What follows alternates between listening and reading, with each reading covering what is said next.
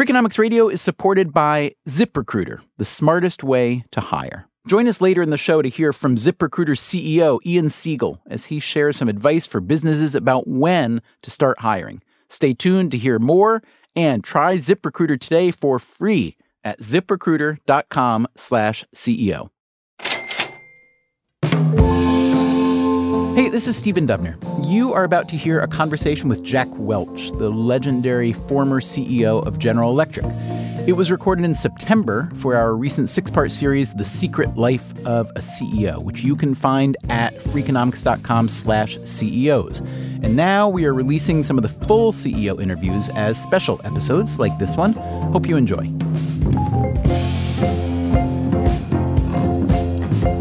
This is Stephen Dubner. Is that Jack Welch? Yeah, hi, Stephen. How are you? I'm great. Thank you so much for making the time. No, it's great. I'm, I'm an admirer of your book. I'm told you have roughly an hour. Is that true? I got as long, long as you have, up to an hour. Fantastic. Okay, let's go then. If you would, just say your name and what you do. Hi, I'm Jack Welch. I'm the executive chairman of the Jack Welch Management Institute, an M B A program online, fully online, fully accredited, to change people's lives from from working adults. Excellent. You're most famous as an author, wrote a couple books that were very widely read and well-received, and of course as, as longtime C E O of General Electric. But let me ask you this. Your background, Jack, is in uh, chemical engineering, including a P H D, not management or finance or anything like that. Now, obviously, chemical engineering was useful for a company like G E, especially back when you joined it. But can you talk for a minute about engineering as a background generally for leading a company? Well, I think uh, critical thinking is always important, and uh, an engineering degree leads you to critical thinking.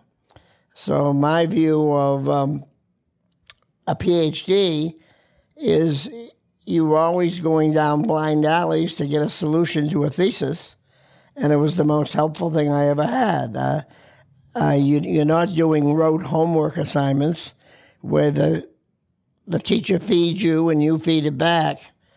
Uh, you're working on unknown paths to try and find a solution. And that thinking is very helpful in management. As you became a manager, were you biased toward other engineers and promoting them? No, I don't think so. I don't think so. I, I, um, I always looked for the brightest, most aggressive, self-confident people I could find, and and the third one was important because they they speak back to you. When when you have a crappy idea, they tell you that. Now, what do you do if someone's got all the smarts and talent in the ro- in the world, but doesn't have either the aggression or the self-confidence? You know, there are a lot of timid people out there with great ideas. Do you? How do you not waste potent? How do you not waste their talents? Well, you've got to. You you don't think about them for promotions. You think about for them. Uh, them in terms of what they bring to the party. They're, they're very valuable. Uh, they provoke thought, uh, but they're not uh, a counterbalance to your personality generally. Yeah, yeah, gotcha. Now, you were pretty much a G E lifer, although you thought about leaving at least once. Talk to me about uh, your rise through the ranks and why you wound up staying. Well, uh, initially, uh, I, I worked at G E for a year and a half. And I got my first raise. It was I was making ten thousand four hundred dollars. I remember to the day, and I uh, got a thousand dollar raise. And I was happy with my thousand dollar raise. I was in a bullpen of about six engineers until I came back from my raise and found out that they all got a thousand dollars. And I thought I was a hell of a lot better than them, and uh, so I quit. And moved my wife to Chicago, uh, and uh, we were planning on starting an, another life at another company. And my boss's boss uh, came up uh, and uh, persuaded me to stay the night of the going away party. And I stayed. And uh, the company called the other company and paid all their expenses of recruiting me. And uh, I stayed there. Look, that differentiation is part of my whole belief in management. And uh, treating everybody the same is ludicrous. And I don't buy it. I don't buy what people write about it. I don't, uh, uh, it's not cruel and Darwinian and things like that that people like to call it. You, a baseball team publishes every day the batting averages. And you don't see the one eighty hitter getting all the money or all the raises. Now, that's the purest form. Athletics is the purest form of dif- of differentiation because it's public. Everybody understands it. The fans understand it. The people understand it. B- business is more subtle, and it, and it's more qualitative. So the precision isn't there to differentiate. So judgment's important. But y- you don't win with a gang of mediocre players in business or in baseball.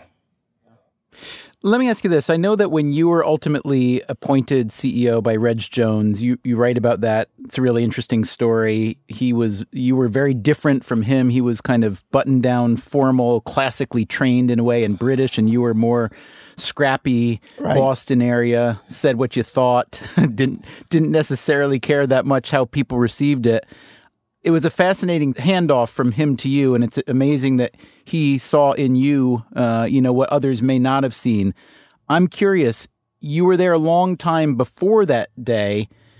I, I wonder how much you were motivated to stay and rise by your desire to change the way the company was run, because you and he both acknowledged that at the time you took over, G E needed a lot of change. Yeah, I had an enormous thirst to get my hands on it. And so, obviously, I was on the sidelines thinking what what I would do if I got it. And when I got it, I did it. You make it sound pretty easy. Well, it, fr- frankly, it's a lot easier to come up in a company and see its foibles from the bottom through the middle than be brought in as a hero at the top and know nothing of the infrastructure or the vibes of the place. That's interesting you say that. We recently spoke with Satya Nadella, the relatively new C E O of, of Microsoft, and that was a case where uh, almost everybody wanted an outsider because they felt there'd been stagnation internally. But you're saying, at least from your perspective of being the insider who was made C E O, you had all that institutional knowledge and leverage. You think that was a big advantage for you, yeah? I, I think Nardelli has some of the same characteristics that I had in that regard. Maybe he's more subtle than I was, mm-hmm. but, but he has a lot of the same characteristics of sitting there frustrated by the bureaucracy at Microsoft and, and wanting to get at it, participate in the cloud more aggressively, and he's done a very impressive job. But but he, he had the benefit of being there. Mm-hmm. Yeah. When you first became C E O of G E, nineteen eighty-one, uh, what were the biggest adjustments? Um, feel free to take your time on this answer because the, the you know G E already was a very large company, and from what I from what I've read, from what you've written, there were a lot of issues on a lot of different dimensions that you felt needed addressing. Well, the biggest thing I thought, the biggest thing that summarizes it all, Reg Jones in his departure, and he was a hell of a guy, and and he had the courage to pick me, and uh, he uh, was a statesman in Washington, and he spent a lot of time in Washington trying to help the country with tax policy and other things, uh, but it is valedictory, if you will, if you will, he said, remember, we're the Queen Mary in a storm. Yeah. And I, in my opening remarks, said, we are the, a speedboat in the harbor trying to move like hell uh, around this place. And that was that in the, a nutshell covers it all. We moved too slowly. We we carried businesses that we could afford to. Some businesses had lost money for ten years, fifteen years, but we could afford it. And so we carried, but we couldn't afford it any longer. The Japanese were coming. They were eating our lunch. Uh, the Japanese in the eighties were the Chinese of the nineties. And and I B M didn't move. A lot of companies didn't move. The auto companies didn't move. And you had to move quickly. And don't forget, it's it's not the problem of the people that were there, because they were living in a world of the seventies, when the world of the seventies was nothing but competing against Japan, which is on the ground, flattened, Germany flattened. The war had taken everybody out of the game. So they were living in a in a totally closed society to an American world.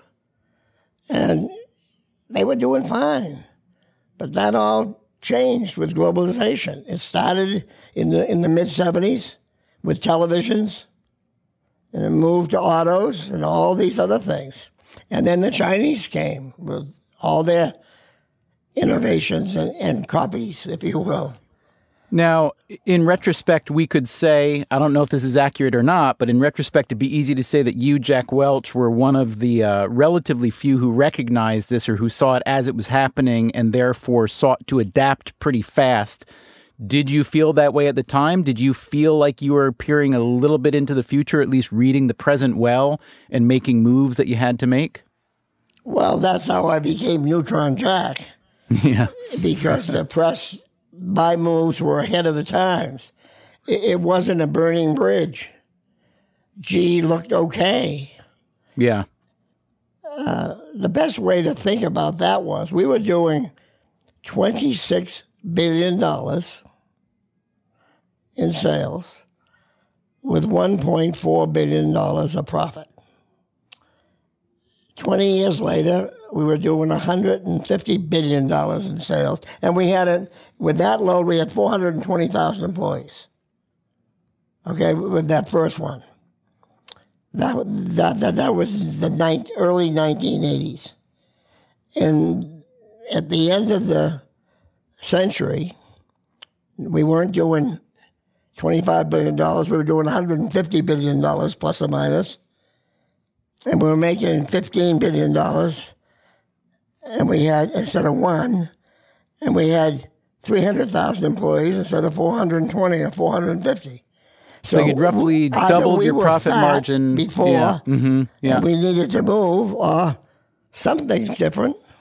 So let's talk about the moves you made that resulted in the nickname Neutron Jack, along with all your other nicknames. Let's talk about when when it comes to pure management, and here I mean not so much strategic thinking, but managing your personnel, managing your divisions.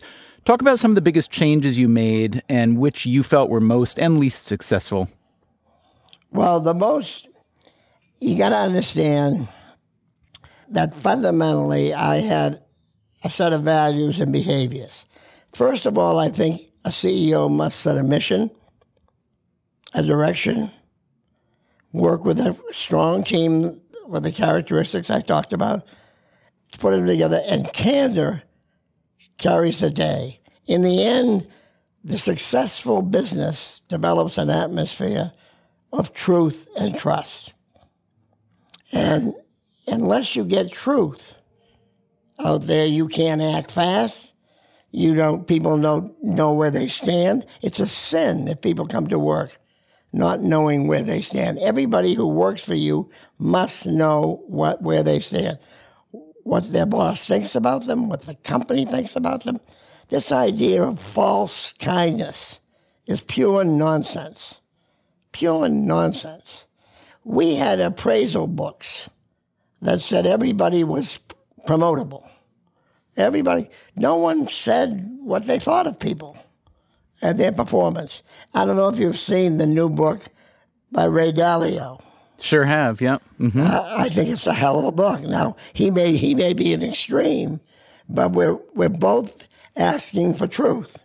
Right. You want to get truth, and and you got to bust your butt and come at it in ninety ways to get truth in a bureaucracy.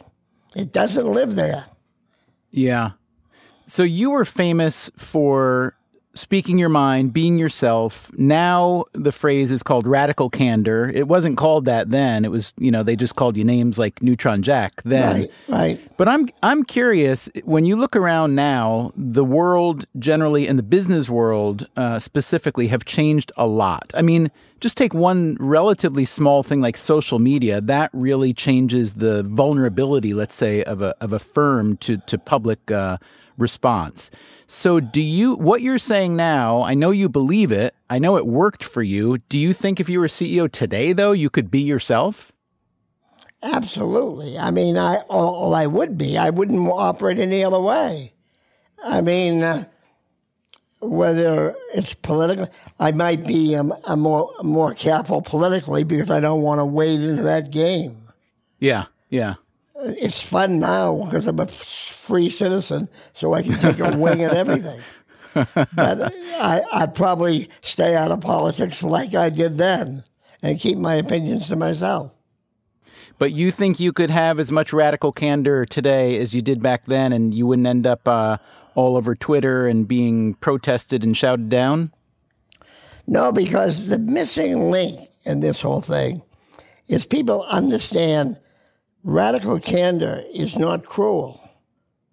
It's the kindest thing you can do to somebody. Tell them where they stand early in their career so they know they can adjust and they can change if they, or, or they can move on. They can be somewhere where they fit. Uh, one of the luxuries I had, which has not, not been told, my predecessor left me a hell of a balance sheet. So I was able to put in all kinds of things for soft landings for people. We put in benefits that no one ever had in terms of re- reductions in workforce. And look, I, I feel when we have to lay somebody off, it's the manager's responsibility in many ways, not the person. They hired them, or they're responsible for developing them. And all of a sudden, I, I I have a phrase, love them on the way out. I teach this in my school. Love them on the way out the way you loved them on the way in. And I'll tell you, and another one, a severance dollar is the cheapest dollar you'll ever spend. Those two things, if you practice that religiously, you'll stay out of trouble. You'll be perceived as fair. Maybe not loved initially, but people will come to respect it. That's why I have an army of friends. Many people who I let go are some of my closest friends. That's really interesting. It's interesting at the same time as you are obviously increasing revenues a lot, you're also cutting payroll a lot, and therefore obviously cutting uh, uh, cutting employees along with payroll. But you're boosting severance. I know at the same time you're also boosting stock options for people who were staying there. You were, right. you were broadening broadening the category of people who are eligible for that. But let me ask you this. Even though you came in with a strong cash reserve, was your board at all reluctant uh, when you said you wanted to give such generous severance? No, my board was one thousand percent behind me. And that is another point. You don't ever want to work in a place as C E O without a board making you feel, and I'm probably five foot five and bald as a beagle. And, and and if you, I always thought I was six foot four with hair. And my and, and the job of my board was to make me six foot four with hair. I know you had hair once. You were a good-looking guy younger. When was that a was that a trauma for you, losing the hair? It sounds like you haven't quite recovered from it, Jack.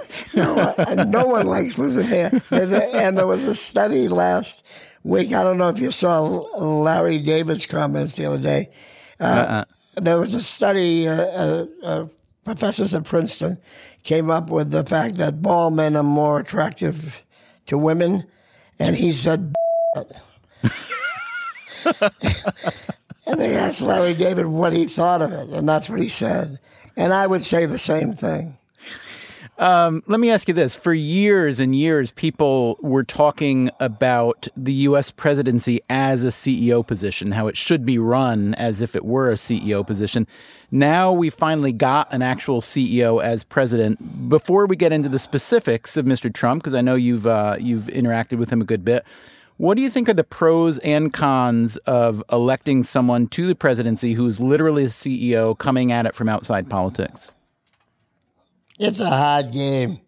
I mean, it's a real hard game. As a C E O, you can do a lot more and get a lot more done in a quicker time than than, than a politician can. That, that's just the way it is. I'm not saying that's good or bad, but that's the way it is. Are there any characteristics, though, of corporate life that you can port over to political life that a politician might not naturally be able to do or might not think of doing? Get great people. Set set the values that you want for your talent. Look, this whole thing, whether politically or anywhere else, is get a team of of smart, winning people. Get on the same page. Work together as a family. We used to call ourselves the greatest little grocery store in the world. The grocery store is the perfect model. You know how to treat your customer because you know them. You know, you know when the when the lady's uh, son is going to college for the first time, uh, and you know how to deal with them. You know how to take things. You, you, your customer satisfaction is overwhelming. You treat your employees well. Uh, the game is all about, now think about this politically.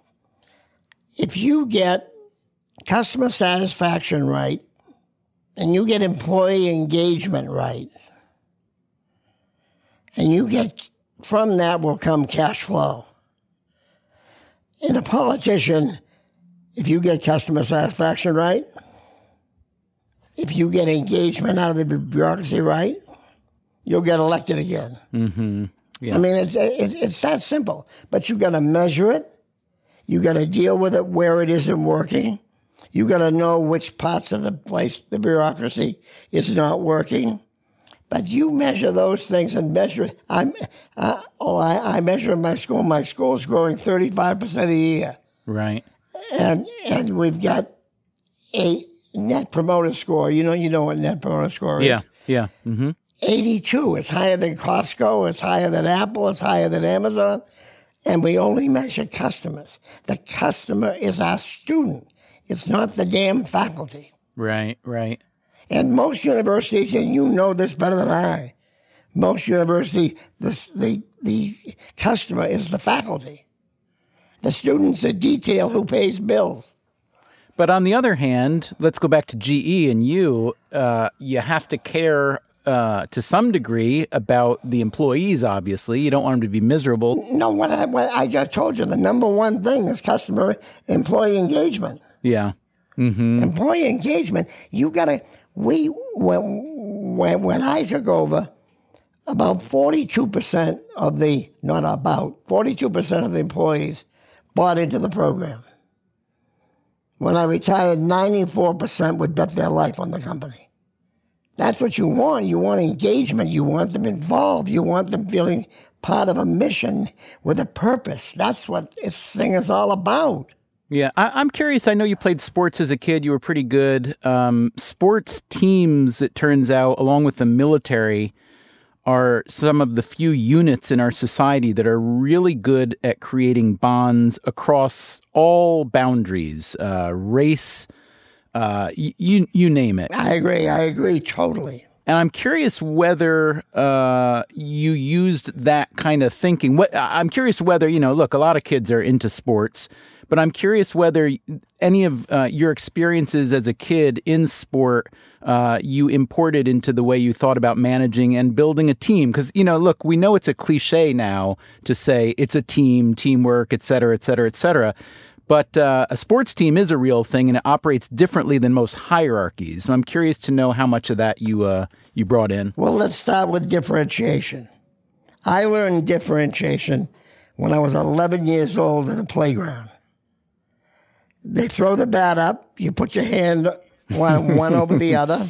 Yeah. And the person that tops the bat has the first pick. And I was eleven, and the other guys were fifteen and sixteen.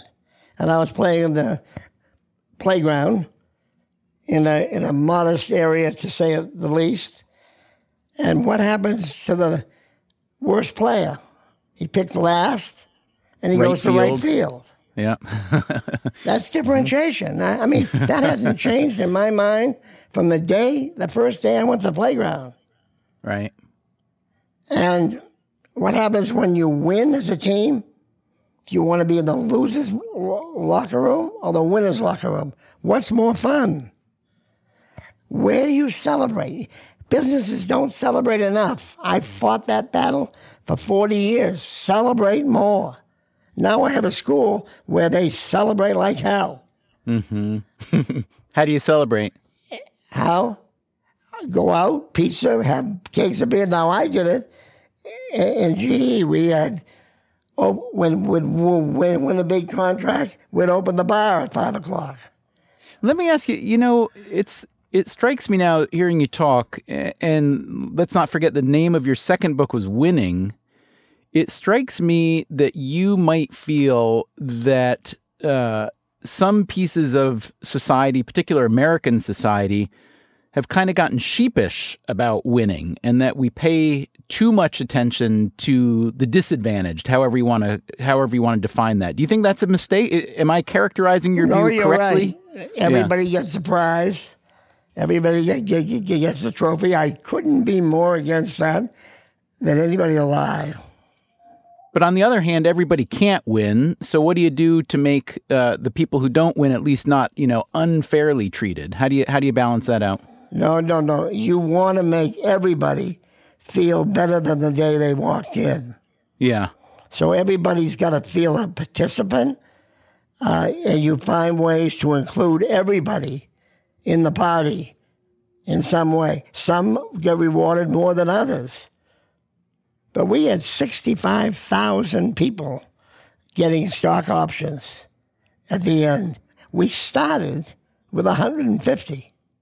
We had more people playing in the pot, more people making a million bucks. All that, that's all good stuff. Right, right. It may sound crude talking about money, but I think it works pretty well.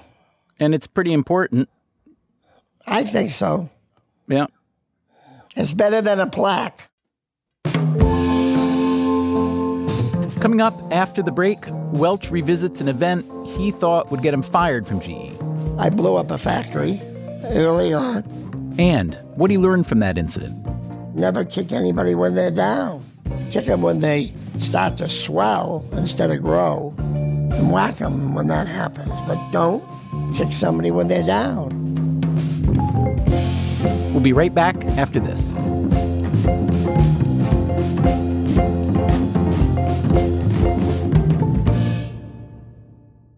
Here's another question for the C E O of ZipRecruiter, Ian Siegel.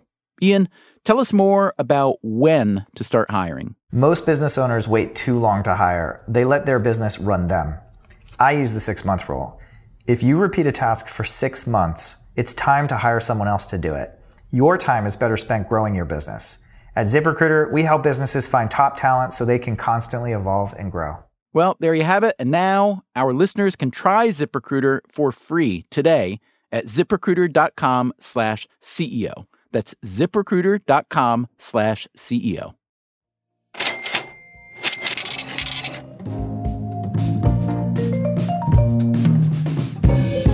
Back now to our conversation with Jack Welch, who was C E O of General Electric for twenty years.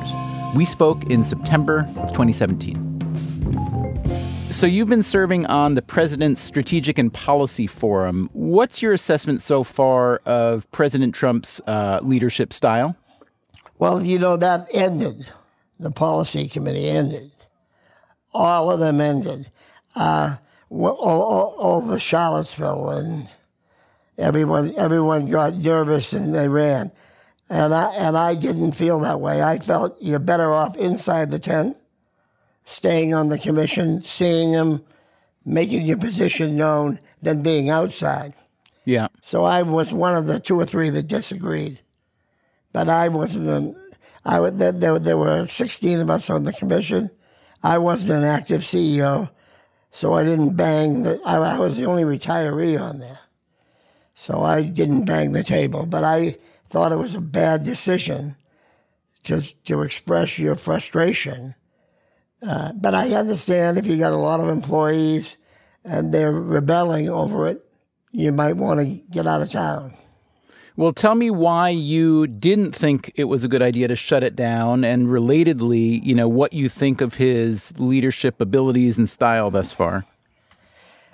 Well, I give him, I did this on television, so, I mean, I did this on television, the Washington Post ran it, so I can say it again. I give him a D minus on management practices, and I give him an A plus on policies. Now, the Washington Post only ran that I gave him a D minus.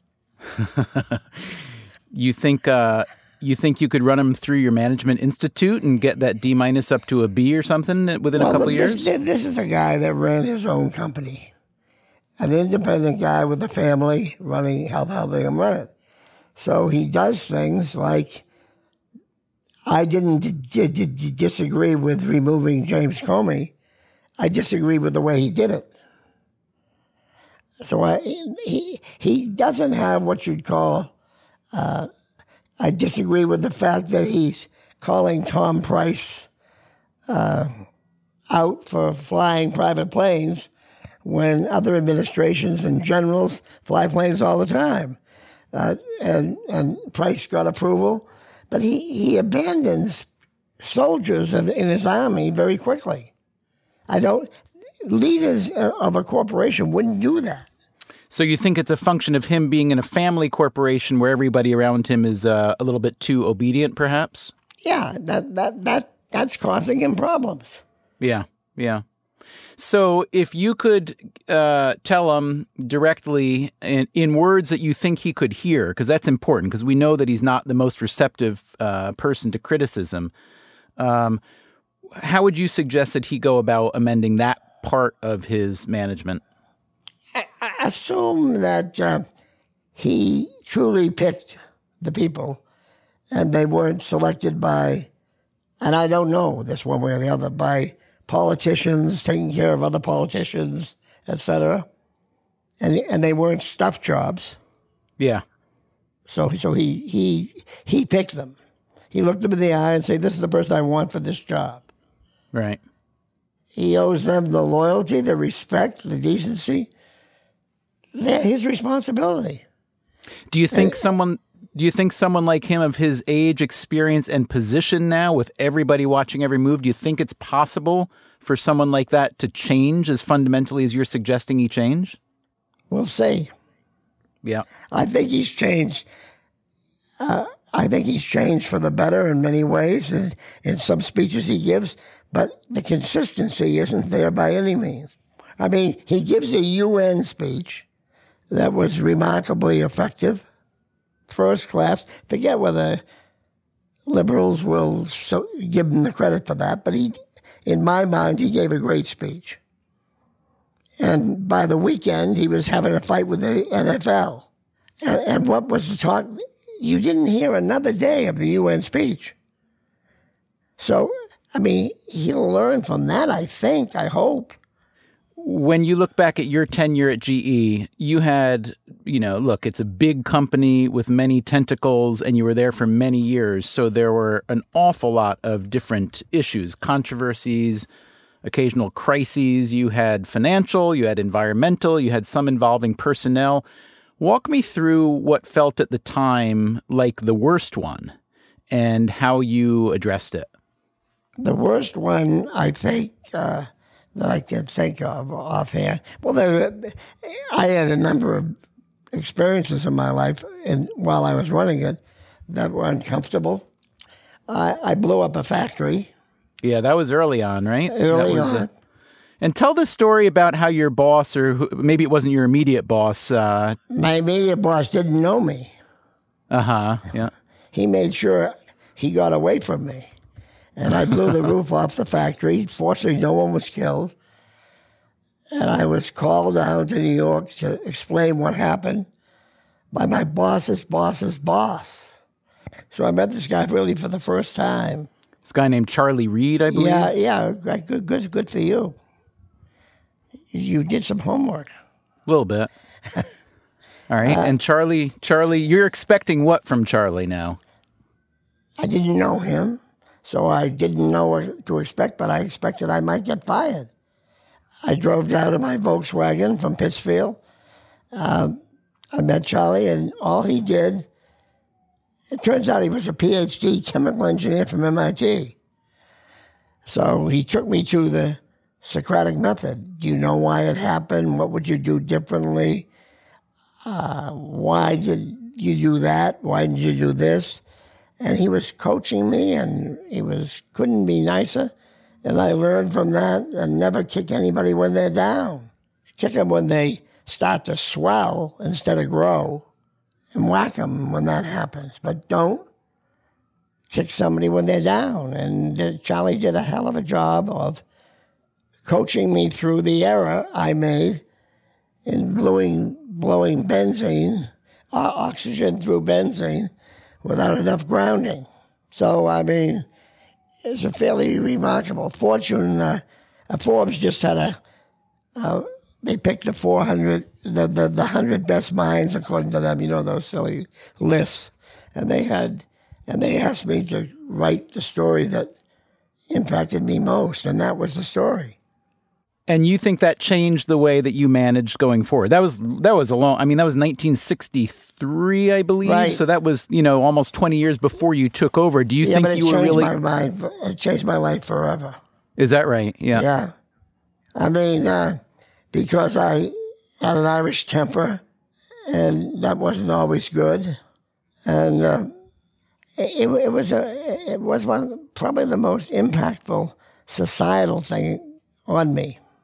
But I, but I had other disasters. I, we had a guy cheat in Kidder Peabody. Right, yeah. And I, I was going out the door on a Friday night, and the guy run, run, running Kidder Peabody called me and said, Jack, we've got four hundred million dollars missing. I got sick to my stomach. I went to the bathroom. Uh, I was torn up. And then I went down to Kidder Peabody for the weekend. Uh, to find out where the four hundred million dollars went. And I went through a bunch of, I had all the management in, we spent there Saturday, Sunday, Sunday night, we had to come out with a press release on Monday that our earnings were four hundred million dollars short. Um, I couldn't have been in a worse position. I went to the urinal that night, I, that night, I was standing next to a guy. And he turned out, turned to me, a Kidder Peabody guy, and he turned to me and said, Jack, this won't affect our bonus, will it? And all the G E people were, were with me for three nights down there, Friday, Saturday, Sunday night, and this guy. And I learned that there I never had a stark example about how much culture counts. Investment banking is all about bonuses. How much money I make, it, it isn't even, it isn't even an absolute number. It's relative. If if Joe makes more than Bill, no matter what happens, Bill's mad. Yeah. Now this is compounded, I'm guessing, by the fact that you uh, wanted, you pushed for G E to buy Kidder Peabody in, in nineteen eighty-six. Some board members disagreed, but you went ahead. Was that right. Did that make this That's problem true. Even worse? I, I supported my team that wanted to do it. And, and a couple of board members were smart enough to challenge it, and they and they were right. We didn't belong in a business where we were talking about sharing ideas, being a team, being a family, to a bunch of Lone Rangers on, on horseback who were trying to make more money than the next guy. So culture counts. Now, there there are some people who would say that the astronomical growth at G E under Jack Welch was due in part to uh, uh, coinciding with a, a huge boom in financial services. Um, and obviously, you acquired a lot. Financial services became a huge part of General Electric. forty percent. forty percent, you said? Yep. Yep. So a huge part during that period. We should also note that that was the category that's been most aggressively cut in the last um, several years. I'm just curious, from telling me the Kidder story, did you regret that you had to take on so much of financial services to drive no, profit? Bec- you didn't? No, I, I thought we had tons of leverage there. We had a great balance sheet. We had uh, a talent in financial services. We had our own homegrown financial management program where we could put people. We built great businesses, and uh, I would still be in it if I was running it.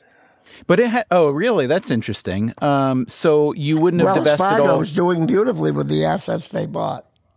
Yeah, well, it helps when you're making up a fake million accounts here and there, right? Well, that that's not our, that's not the businesses they bought. Yeah.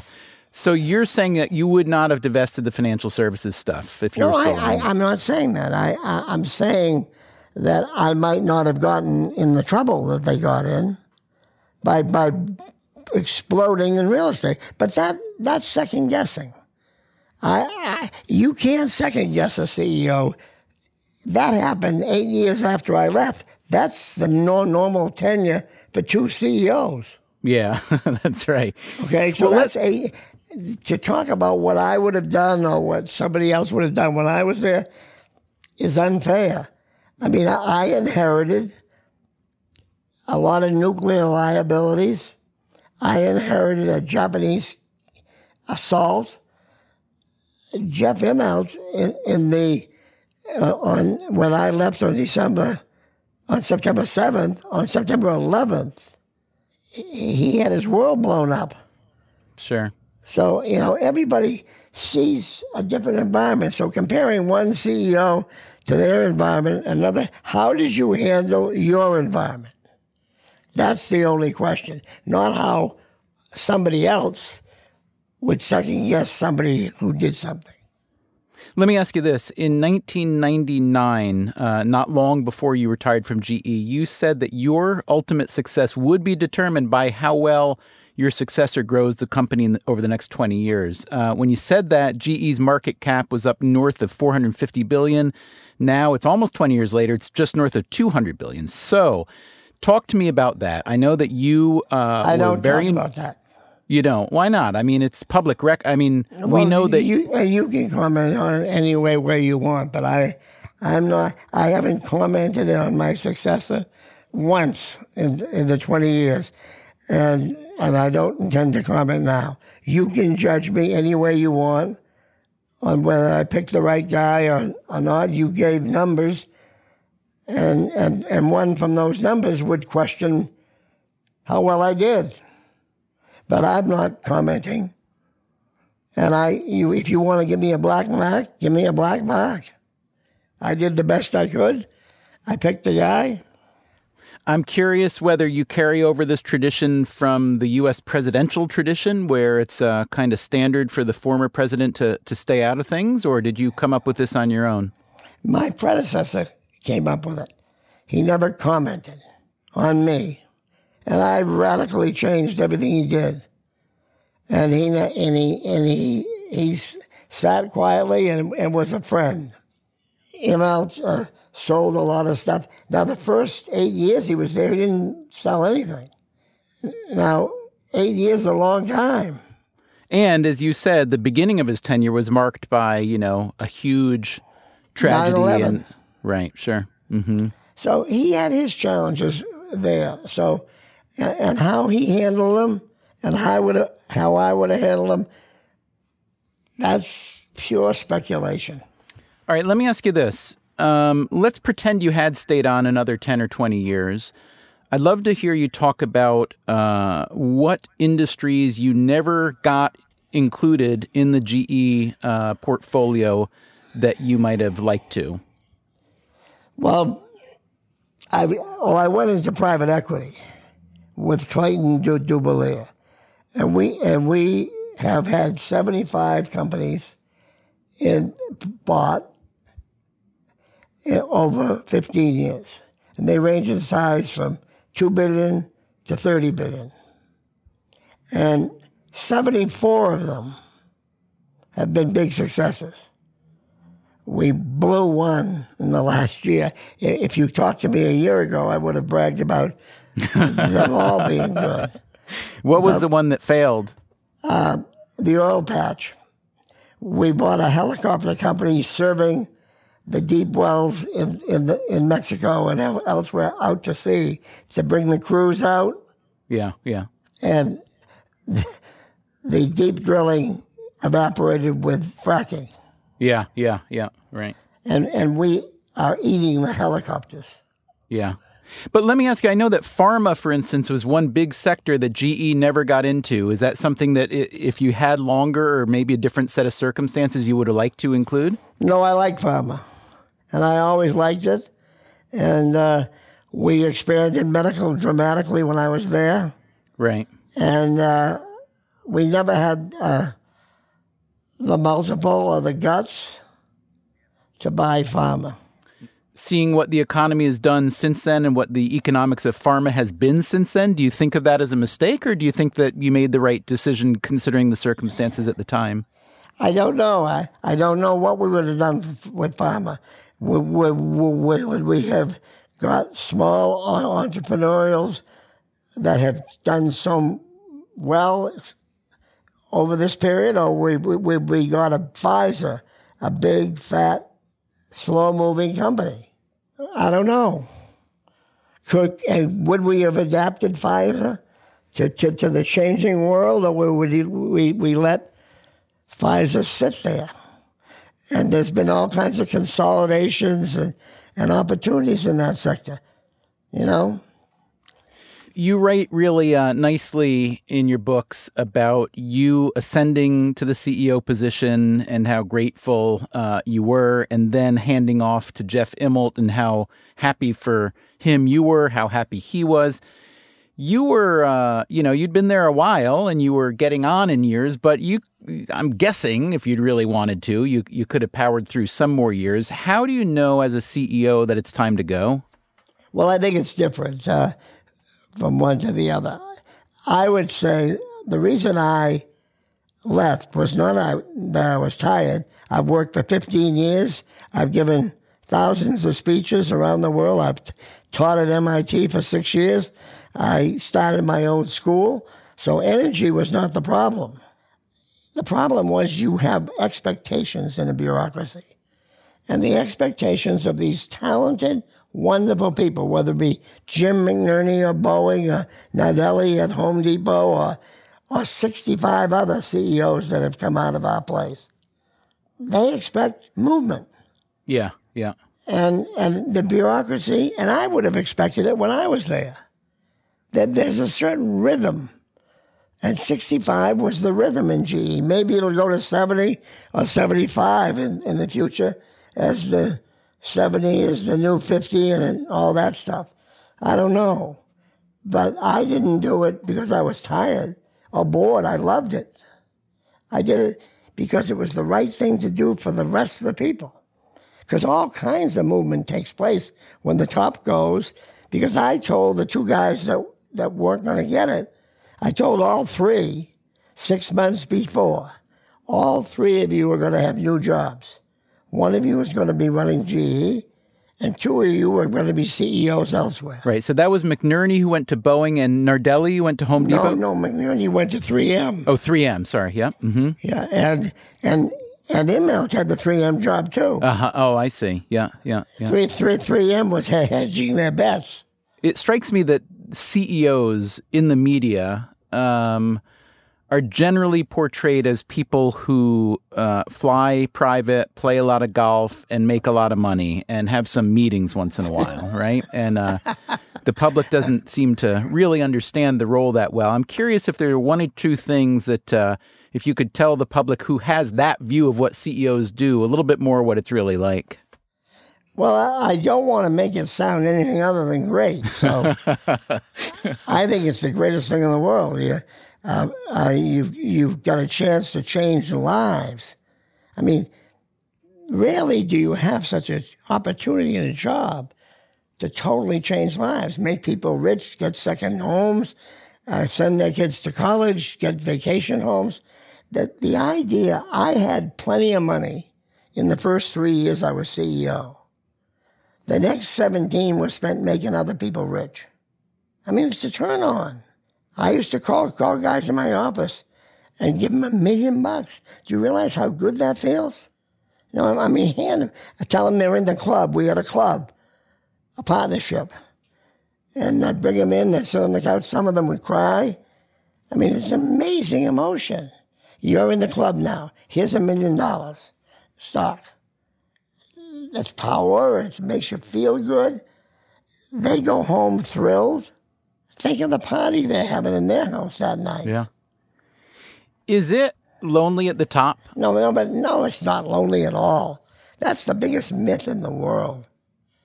You got your friends there. You're all in the well together. You're all sharing everything you have. All that crap about lonely at the top. And nonsense. Pure nonsense. You got your best friends you're working with. Yeah, yeah. One more question for you. I don't know if you're familiar with the uh, the phenomenon or the phrase known as the glass cliff. You know, it's hard to hold all the numbers uh, constant to measure, but it does seem there are a lot of instances where obviously there are a lot more men than women C E Os, but it does seem that often when women are appointed, it's a company that's really in trouble, and it's a way of kind of hedging the bet if, you know, she's a scapegoat. What do you think of that notion, and what do you think of the notion of, uh, you know, female C E O leadership generally, and what should, if anything, be done to uh, provide more opportunities? Well, I, I, I'll give you my thoughts. Uh, I was I was pleasantly surprised, if you will, by the by the data that the researcher has done on, on the glass uh, cliff, if you will. Uh Mostly in politicians, I thought. I thought that was fascinating and interesting research. My, my own feeling is that you don't think gender when you think of solving a problem. You think, how do I put the best person to solve that problem? And, and you don't think gender. And I, and, but uh, she brought up some interesting points. But I, I, I think. I would think you, you'd find data on males that have failed because they went into tough situations being pretty high. I think you could make the argument either way. I, I haven't seen enough data. I thought it, it's an interesting question, and and it's one, my own view, we had when I, by the time I retired, twenty-seven percent of G E's earnings were coming from women C E Os, and that was seventeen years ago. I had thirty-three percent of my board, females all the time. That was a kind of uh, floor you set? Way ahead of the times. So I don't, I've been married a couple of times, and I always find strong women for whatever reason. And I love strong women. Let me ask you, though, going back to what we talked about earlier um, about if you're a candidate for management or for leadership, you said, you know, you got to have smarts, but you also be, have to be aggressive if you want to be around the leadership, and you have to have a lot of self-confidence. You know, men and women are fundamentally different in some ways. It can be uncomfortable for people, some people to talk about it, but there, there are many dimensions on which there are a lot of obvious and demonstrably empirically proven differences. Do you right. do you think that corporate culture, even now, twenty years uh, removed uh, from from when you were running the firm, or uh, fifteen plus years removed from when you were running the firm, do you think that even now corporate culture still conspires against, even un you know knowingly, subconsciously, against uh, female leadership? I think it's a lot better than it was, but it has a long way way to go. We no longer have women coming to the meetings dressed as men with those little ribbons, the, the bows, and, you know, and the suits. We don't have that today. Uh, we have w- w- women more or less being women, and the strengths of women, the sensitivities of women, uh, all those things. So we're much further along. Of course, it's not all the way there. It's better. We always had the odd woman down at the table, uh, and until we got more of them there, they were quieter. Right, right. Mm-hmm. It's real. Right, but then when they're not the only, whatever it is at the table, woman or any anyone else, then you get a little more confidence, yeah? Right. Well, Jack Welch, uh, what a pleasure to speak with you. Stephen, I love talking to you.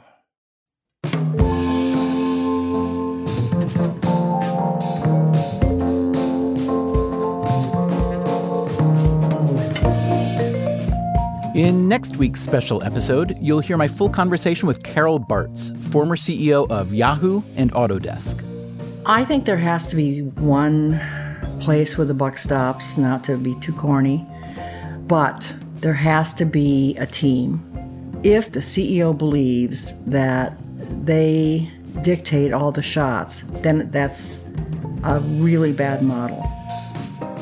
Also, please keep your ears out for our regular Freakonomics Radio episodes, which hit your podcast stream promptly at eleven p.m. Eastern Time on Wednesdays. Thanks for listening. Freakonomics Radio is produced by W N Y C Studios and Dubner Productions. Our staff includes Allison Hockenberry, Greg Rosalski, Stephanie Tam, Max Miller, Merritt Jacob, Harry Huggins, and Brian Gutierrez. The music you hear throughout our episodes was composed by Luis Guerra.